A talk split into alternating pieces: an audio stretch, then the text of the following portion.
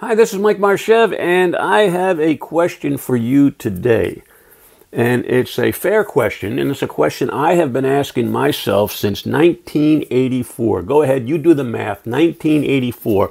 I've been asking the same question every time I prepare uh, to go to a presentation, to give a speech, to go to a conference, association meeting. Every time I've been asked to share my ideas, my opinions with a group, I ask myself this question, and I have been asking myself this question since 1984, and I'm going to ask you to ask yourself the same question from this day forward.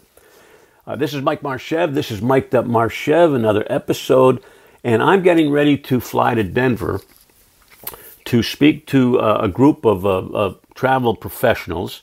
I have three different uh, workshops scheduled for the next couple of days.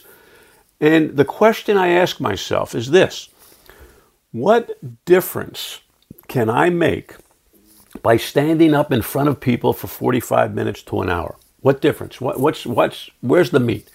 Why, why do that? Why would you come into a room, sit down, and listen to me for 45 minutes? Coming in with your expectations, leaving with or without your expectations filled, what difference can I make? And I think that's a great question, and it, it, keeps you on the straight and narrow. It keeps you on the ball. It keeps you focused. What difference can you make in your businesses every single day? When someone comes into your environment, what difference can you make? Now, I've said this uh, uh, many, many times before. When, when someone comes into your immediate environment, there's only three things that can happen. Only three things. They can feel better having come in contact with you. That's an option. They can feel worse coming in contact with you, or they can feel neutral. You make no impression at all. I come, he's a nice guy, I go, no big deal. You can feel better, neutral, or worse. Your job is to understand that, and when people come into your world, you are going to make them feel better. You're going to say, hey, they just, they're going to say, I just met a great person. I just met a fun person. I just met someone with a good sense of humor. I like being around that person. That's your objective. And when I go into a meeting room, a workshop room, I want people to say, Boy, am I glad I got up and came to this session because this information is good. This information is valid. This information is pertinent to what I'm trying to do in my life. And that's exactly what you need to be doing in your uh, public speaking career and you're going to tell me now, well, Mike, I'm not a public speaker. Yes, you are. You are a public speaker because you speak in public to the public.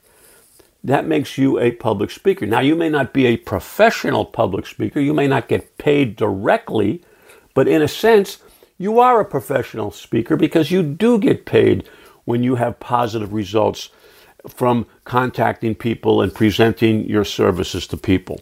So maybe Maybe we just stumbled on something. Maybe you should think of yourself as a professional public speaker from now on. And by thinking uh, this way, maybe you will do a little more preparation. Maybe you will do, do a little more research. Maybe you will uh, fi- uh, find yourself a little more accountable and a little more responsible for what you do because you are now a professional public speaker, helping people with their lives move forward. I think I like that. I think I like that. Now I'm going out to Denver in a couple of days. I've been doing this since 1984. You do the math. 1984, I've been speaking for a fee. And every single program, every single program, I ask myself, what difference can I make when I am handed that microphone? It, it, is what I'm going to say relevant? Is what I'm going to say pertinent? Is it useful? Is it meaningful? Is it something that people can connect with? Those are the questions I ask myself to make sure that when they give up their precious time to sit and listen to a stranger, that they leave saying, Boy, am I glad that I did that.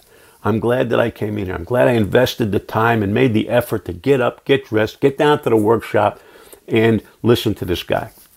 Now, to stack the deck a little bit, against me, my programs are 7 a.m. in the morning. 7 a.m. They used to be 6 a.m. They were pushed back to 6:30. Now they're late. They're at 7 a.m. until quarter of eight. They come to me before breakfast. And I'll just share that strategy with you as a, I think that was a, a, a good little uh, uh, find on my part is that I figured that when the time zone is different, when you go west and the clocks change, people are getting up earlier, not because of, of, of me, but because of the time zone.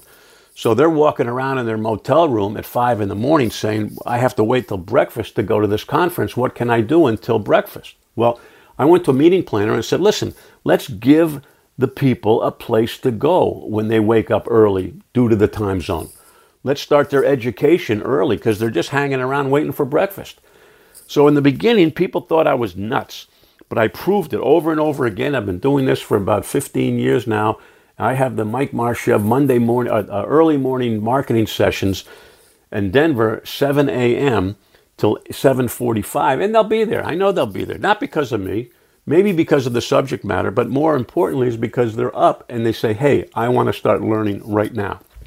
So that was an idea I had, and I share that with you because some of your ideas will work and some of your ideas won't work, but you've got to give them a shot. You've got uh, last idea I had is, hey, let's do some training on a cruise ship. Well, that lasted eight years. That idea. So don't poo-poo your ideas, folks. When you have one, give it a shot, give it a try, noodle it around, throw a test balloon out. Your ideas are as good as anybody's ideas. And then when you do have an idea, you ask yourself, what difference will this idea make to my, my people, my marketplace, the people that I want to do business with? What difference what am I bringing to the party? That's another way of saying it. What you know, Pete, you go to a party, you bring some flowers, you bring wine, you bring dessert, you bring something to a party. Well, when you go into a communication, think of it as a party. What can you bring that's useful to that gathering? It's a great, great question. I've been asking myself that question since 1984, and I'm going to ask it again going into Denver. What difference can I make at 7 a.m. in the morning when people come down and listen to me? And I hope, I hope, and I'm pretty sure I will be loaded with information. So those people are going to leave headed for breakfast saying, hey, glad I invested the time. Glad I spoke to that guy. What's his name? I forget his name, but it was good stuff. Okay, that's it for this week. I uh, hope it makes sense. I'm going out to Denver, so the next time I talk, I'll give you a report on what happened at 7 a.m. in the morning uh, out in, uh, in Denver, Colorado. Until then, this is Mike. Talk to you later. Bye.